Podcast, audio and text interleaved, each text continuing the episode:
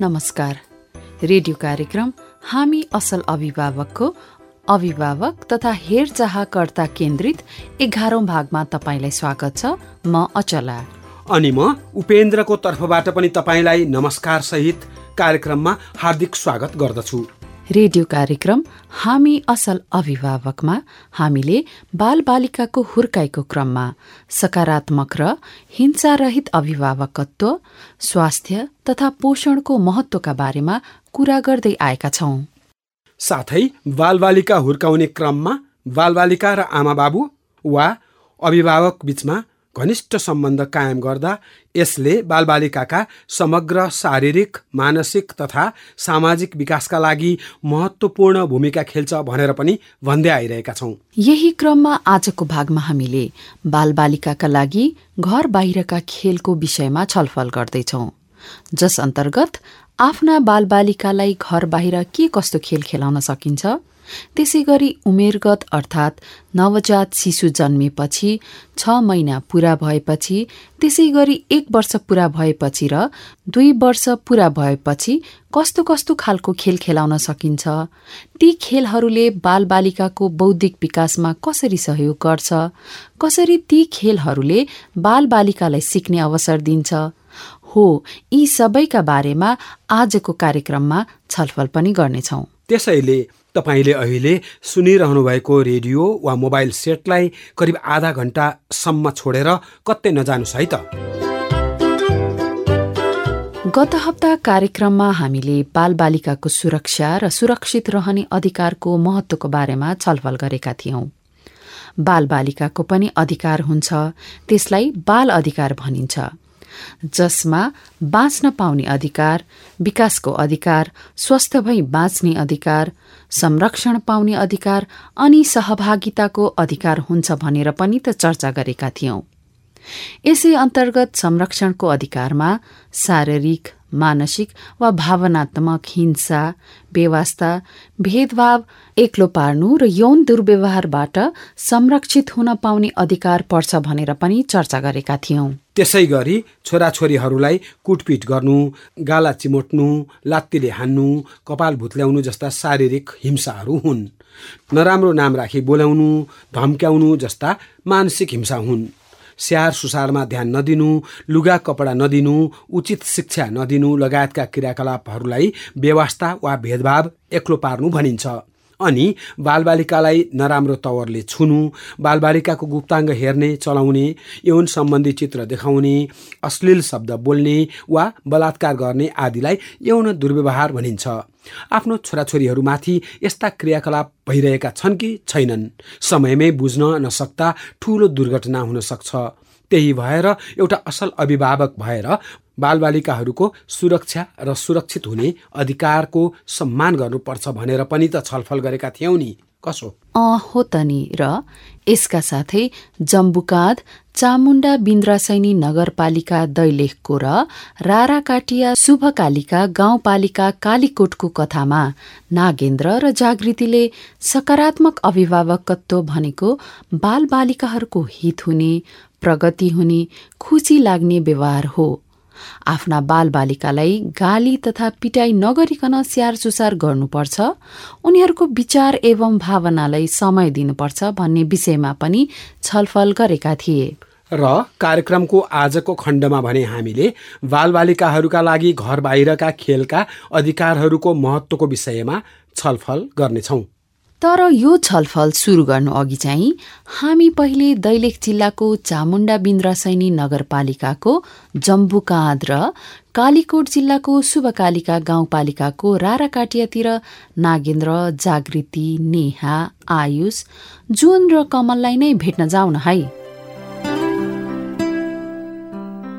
नमस्ते म दैलेखको जम्बुकाँद र कालीकोटको राराकाटियाको कथाको सूत्रधार।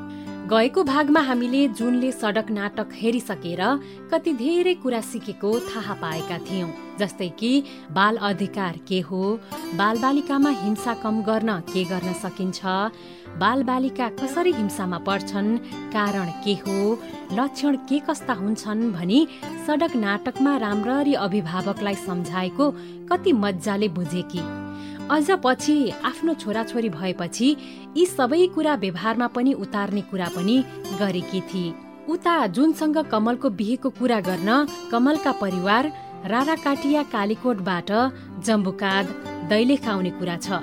के जुन र कमलको सम्बन्ध विवाहसम्म पुग्ला त? अनि गएको भागमा नेहाले झन्डै बत्तीको स्विचमा हात हाल्न लागेकी थिए धन्न जुनले देखेर नेहालाई समाइहाली र दुर्घटना हुनबाट नेहालाई बचाई। तर नेहाको लागि बाहिर खेल्ने ठाउँ नभएको भएर नागेन्द्र चिन्तित थिए। के नागेन्द्रले नेहाको लागि बाहिर खेल्ने ठाउँको व्यवस्था गर्न सक्ला त? जान्न चाहनुहुन्छ भने सुनौ है त। आजको जम्बुकाँध र राराकाटियाको कथा।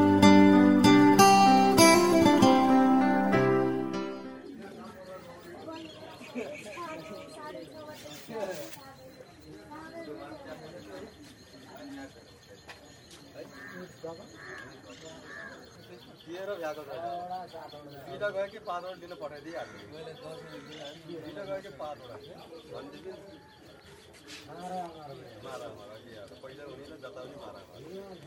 साँच्ची अस्ति नेहाले खेल्न मन गर्दा घरभित्रै खेल्न मन नलागेको ठाउँ सानो भएको भनेर मुसँग झगडा गर्दै थिए। म पनि होटलमा व्यस्त भएकोले जुनलाई बताइदिनै भुलेछु। लौ नि चिया सबै उम्लिकन पोखियो। होइन किन एकुरिनु भएको बुढो? अरे हत्तेरी। कति साह्रै सोचमा डुबेछु फेरि। चिया त सबै खेर गइगयो नि हत्तेरी। ए दाइ चिया भएन? पकाए भाइ म पकाएर ल्याइहालेँ। फेरि पकाउनु पर्ने भयो। ल लियो भाइ चिया।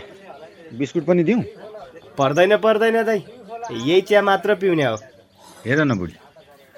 अस्ति घरमा नेहा खेल्ने ठाउँ छैन भन्दै जुनसँग झगडा गर्दै थिए। मैले नि घर बाहिर खेल्न सकिने रोचक खेलहरूको बारेमा बताइदिन भुलेछु। यही कुरा सम्झिँदै थिएँ। यो त चिया उम्लेर सबै पोख्यो। फेरि पकाउनु पर्ने भयो। हो त है बुढो।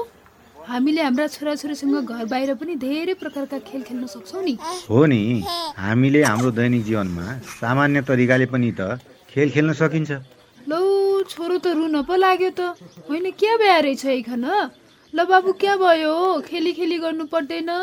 इ लौ तिम्रो खेलाउन अनि अब बाबुलाई म एउटा खेल खेलाउँछु है? मैले बाबुको खुट्टामा यो रुमाल चलाइदिन्छु। अनि काउकुती लाग्छ काउकुती काउकुती काउकुती। ल अब बाबुले यता हेर्ने है? ल यता यो देब्रेपट्टि। ल यता दाहिनेपट्टि ओहो जता भन्यो त्यतै हेर्छ त मेरो बाबुले कति ज्ञानी मेरो छोरो छोरी पनि खेल्ने ए बुढा सुन्नु न नेहाले पनि खेल्ने भन्ने त म यता बाबुलाई खेलाउँदै चना पकाउँछु बरु तपाईँ नेहाकन लिकन बाहिर जानु न खेल्न ल ल ल ल यता छोरी मेरो प्यारो छोरी नेहा अस्ति हामीले रोपेको फुल कस्ता भएछन् हेरौँ ल ऊ हेर त छोरी नेहा के करायो लु भन त? सुन्यौ। त्यो चरा हो नानी। त्यो चराको घर भनेको गुड हो। त्यसले रुखमा घरको छानामा गुड बनाउँछ। नेहा यहाँ हेर त यो के हो? नेहा यहाँ हेर त नानी यो के हो? हा हा सुँग त कस्तो मिठो बास्ना छ। अनि भन त नानी यो फुल कुन रङको छ? हो स्याबास यो रातो रङको छ। यसको नाम गुलाब फुल हो। नानीले पुतली देख्यो। पक्रिन खोज्या हो नानी। ल ल ल हेर त ऊ भाग्यो। ए हुन्न है नानी। पुतलीको पनि हाम्रै जस्तै परिवार हुन्छन्। उनीहरू खाना खोज्न आएको हो। ल भन यो फुलको पात कुन हो? ल हेर काँडाले घोचिहाल्यो नि नानुलाई। रगत नै आएछ हेर त। ल हिँड आजलाई घरभित्र जाउँ है। खेल्न पुग्यो। म नानीलाई औषधि पनि लगाइदिन्छु मेरो बाबालाई। ल हिँड ने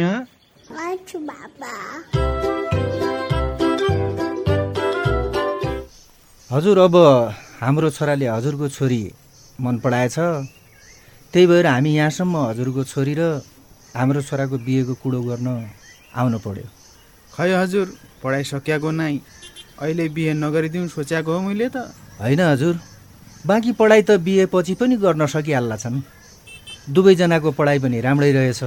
पढाइ सकेर छिट्टै जागिर पनि खालान्।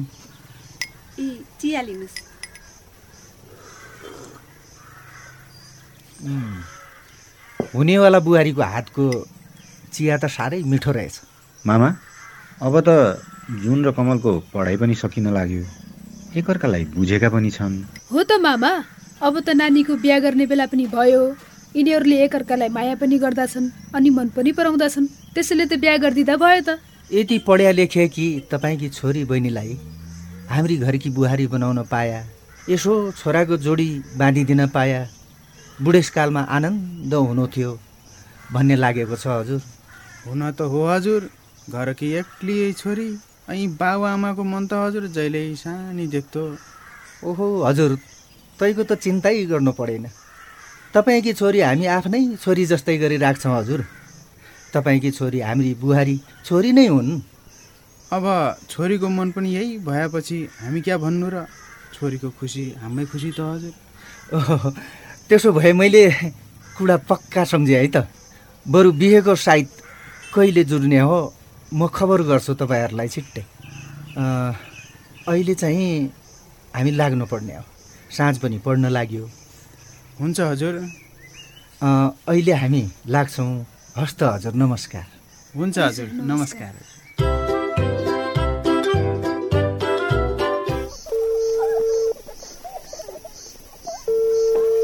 हेलो अ, कमल के गर्दैछौ? के गर्नु नि जुन? तिम्रै फोनको प्रतीक्षामा थिएँ नि।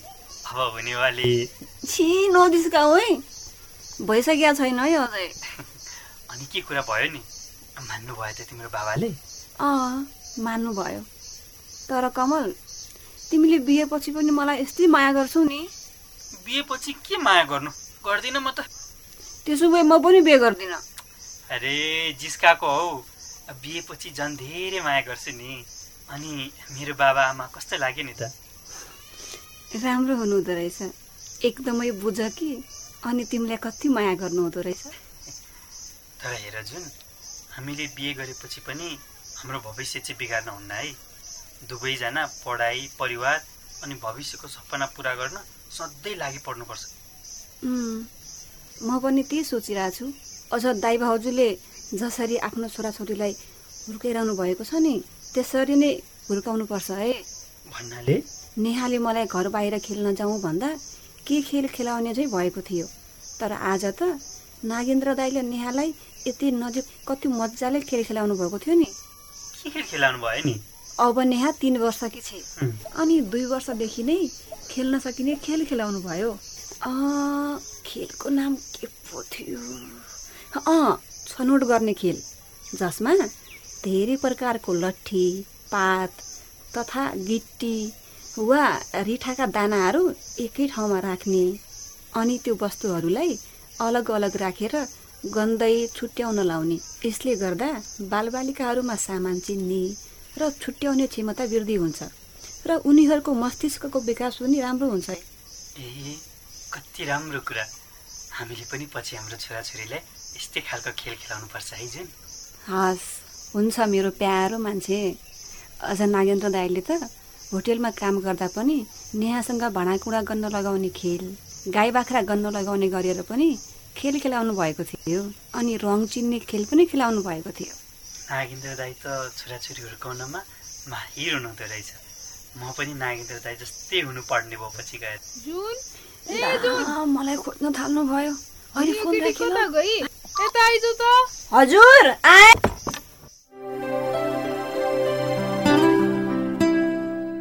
श्रोता साथी सुनिहाल्नुभयो होला नि। आज नागेन्द्र र जागृतिले आफ्ना नानी बाबुलाई घर बाहिर खेलिने खेलहरू खेलाए। तपाईँले नि सिक्नुभयो होला नि है? घर बाहिर खेलिने खेलहरू उमेर अनुसारका फरक खेल पनि रहेछन्। जसले गर्दा बालबालिकाको क्षमता बढाउने र बौद्धिक विकासमा सहयोग गर्छ भनेर। उता भने जुनको बिहेको कुरा चलाउन कमलको बाबा आमा जुनको दाजु भाउजूको घरसम्मै आइपुगे। जुनको बाबा दाजु भाउजूसँग कमलको बिहेको कुरा पनि गरे र उनीहरूको बिहे गरिदिने पनि पक्का पक्की भयो। अब आगामी भागमा के होला त जम्बुकाँद र राधा काटियाको कथामा? जान चाहनुहुन्छ भने अबको आगामी भाग सुन्न नछुटाउनुहोला।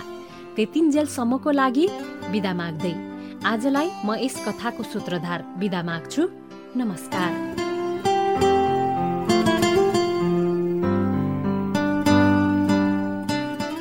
आज जागृति र नागेन्द्रको कथाबाट नवजात शिशु जन्मेपछि अनि छ महिना पुरा भएपछि त्यसै गरी एक वर्ष पुरा भएपछि र दुई वर्ष पुरा भएपछि आफ्ना छोराछोरीहरूसँग घर बाहिर खेल्न सकिने खेलहरूको बारेमा कति मजाले बुझेका है?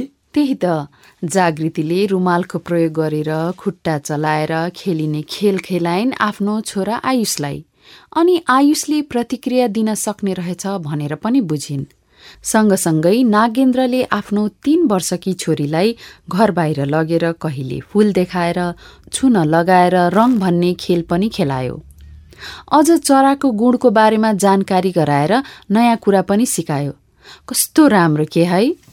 यस्तो गरेमा पो नवजात शिशुले छ महिना पुरा भएको बालबालिकाले त्यसै गरी एक वर्ष पुरा भएका बालबालिकाले र दुई वर्ष पुरा भएका बालबालिकाले रमाई रमाई नयाँ कुरा सिक्ने हेर्ने र बुझ्ने मौका पाउँछन्। र त्यस्तो भएमा एक असल अभिभावकत्व पूरा गरी आफ्नो छोराछोरीको सामान चिन्ने र छुटाउने क्षमता बढाउनमा र बौद्धिक विकास हुनमा सहयोग गर्न सक्छन्। हो त। अझ मलाई त जुन र कमलको कहिले बिहे होला भनेर जान्न मन पो लागिसक्यो। उनीहरूको बिहे पक्का पक्की नै भएको छ। तर जुनले कसरी कमललाई हामी पनि एउटा असल अभिभावक भएर आफ्नो छोराछोरीको हेरविचार गर्ने घर बाहिर खेलाउन सकिने खेल खेलाउँछु भनेर एक अर्कासँग प्रतिबद्धता गरे नि के उनीहरूले पुरा गर्न सक्लान् त यो प्रतिबद्धता? त्यो जान्नको लागि त हामीले अर्को भएको कथा सुन्नै पर्ने हुन्छ। होइन त श्रोतावृन्द? पक्कै पनि। यति बेला हामी रेडियो कार्यक्रम हामी असल अभिभावक सुनिरहेका छौं र आज हामीले बालबालिकाका लागि घर बाहिर खेल्ने खेलका विषयमा छलफल गरिरहेका छौं। यसै सन्दर्भमा आफ्ना बालबालिकालाई घर बाहिर के कस्तो खेल खेलाउन सकिन्छ? त्यसै गरी उमेरगत अर्थात् नवजात शिशु जन्मेपछि छ महिना पुरा भएपछि त्यसै गरी एक वर्ष पुरा भएपछि र दुई वर्ष पुरा भएपछि कस्तो कस्तो खालको खेल खेलाउन सकिन्छ? ती खेलहरूले बालबालिकाको बौद्धिक विकासमा कसरी सहयोग गर्छन्? कसरी ती खेलहरूले बालबालिकाहरूलाई सिक्ने सामान छुटाउने र चिन्ने क्षमता बढाउँछ र बौद्धिक विकासमा सहयोग गर्छ भनेर शुभकालिका गाउँपालिका कालीकोटमा हेरचाहकर्ताको रूपमा कोपिला परियोजना अन्तर्गत कार्यरत गोपी चन्द्र चौलागाईसँग कुराकानी गरेका छौँ। सुनौ अब उहाँको कुरा। नमस्कार मेरो नाम गोपी चन्द्र चौलागाई। घर कालीको जिल्ला शुभकालिका गाउँपालिका वार्ड नम्बर तिन साबी भर्ताङ गाविसमा चारमा हो। कोपिला परियोजनाको सर्चकर्ता केटाकेटीहरू त खेल खेल्नु विभिन्न किसिमका खेल खेल्न सक्छन् तैपनि अब बच्चा बच्चाहरूले अब दमदिबीहरू खेल्छन् सर आराम गर्ने जस्तै खेल्छन् अनि डोरी नाग्ने जस्तो खेल खेलिरहेको हुन्छन् बाहिर खेल्न सजिलो हुन्छ अनि रोटी हाल्दाखेरि रोटी हाल्ने जस्तो खेल खेलाउन सक्छौँ हरेक किसिमका खेल अब त्यसैबाट खेल्न सुरु गर्छौँ सर सानोसानोबाट मानसिक सामाजिक र सम्वेदना विकास र वृद्धिको लागि अब केटाहरूलाई खेल खेलाउन सुरु गर्छौँ त्यसले त अब खेल खेल्दाखेरि अब यो हामीले खेल खेल्दा पनि यो तरिकाले यो खेल यो खेलमा यो प्रयोग हुन्छ यो खेलमा यो प्रयोग हुन्छ अनि यो खेललाई यसरी खेल्नुपर्छ भनेर हरेक बच्चाले यस्तो सामान चिन्न पनि सुरु गर्छन् त्यहाँबाट नै कुनै काम गर्दाखेरि खेत खन्न जाँदाखेरि खेत खनेको पनि देखाएपछि त्यो खेत खन्न काम गर्छ। सहयोग गराए जस्तै गराउने सर हामीले त्यहाँ सानो खेल खेलाउने बच्चाहरूको सामाजिक मानसिक विकास त्यो सँगसँगै हुन्छ भनेर हामीले कुनै काम गर्दाखेरि काम गरेको देखाउने त्यो काम गर्दाखेरि केटाकेटीले पछि सामान चिन्नको लागि पनि त्यो सँगसँगै काम गर्छ सर। अब केटाकेटीहरूलाई अब जुनसुकै खेल खेल्दाखेरि खेल खेलाउन पढाउन देखाउँदाखेरि पनि अब आफ्नो बच्चाहरूले कुन तरिकाको खेल्न सक्छन् र कुन तरिकाको बच्चाहरूलाई आवश्यकता पर्छ भन्ने किसिमको क्षमता आफूले अभिभावकले पनि बुझ्नुपर्छ र अनि त्यस अनुसार खेल खेलाउँदा हाम्रो लाग्छ होला भन्ने लाग्छ मलाई। गोपीचन्द्र चौलागाईजीले भन्नुभएको जस्तै एक असल अभिभावकले आफ्नो बाबु नानीको र परिवारको सपना पूरा गर्नुपर्छ भने आफ्नो बालबालिकाको सामान चिन्ने छुटाउने र सिक्ने क्षमतालाई बढाउन र आफ्नो छोराछोरीको बौद्धिक विकास गर्नमा घर बाहिर खेल्न सकिने खेलहरूले मद्दत गर्छ। त्यही भएर आफ्नो छोराछोरीसँग सामान चिन्ने छुटाउने प्रतिक्रिया दिने खालको खेल खेलाउनुपर्छ भनेर यति धेरै महत्त्वपूर्ण जानकारी दिनुभएकोमा शुभकालिका गाउँपालिका कालीकोटमा हेरचाहकर्ता गोपीचन्द्रजीलाई धेरै धेरै धन्यवाद।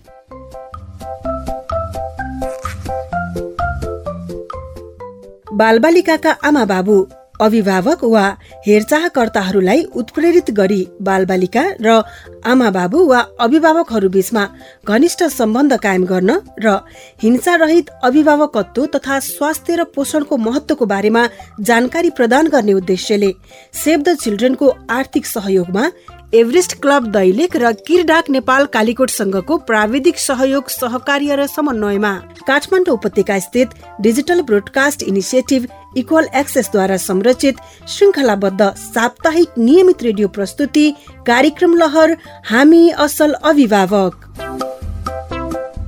प्रिय अभिभावक यिनै जानकारी र छलफल सँगसँगै आजका लागि रेडियो कार्यक्रम हामी असल अभिभावकबाट बिदा लिने बेला पनि भइसक्यो।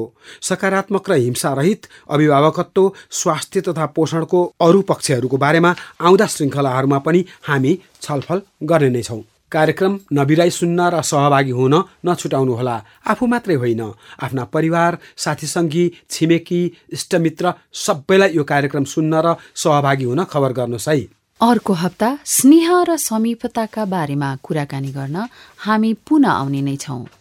यतिन्जेल कार्यक्रम सुनेर बस्नुहुने तपाईँलाई पनि धेरै धेरै धन्यवाद दिँदै आजका लागि कार्यक्रम उत्पादनमा संलग्न सबै सहकर्मीहरूसँगै म अचला र म उपेन्द्र पनि बिदा हुन्छौ। नमस्ते, नमस्ते।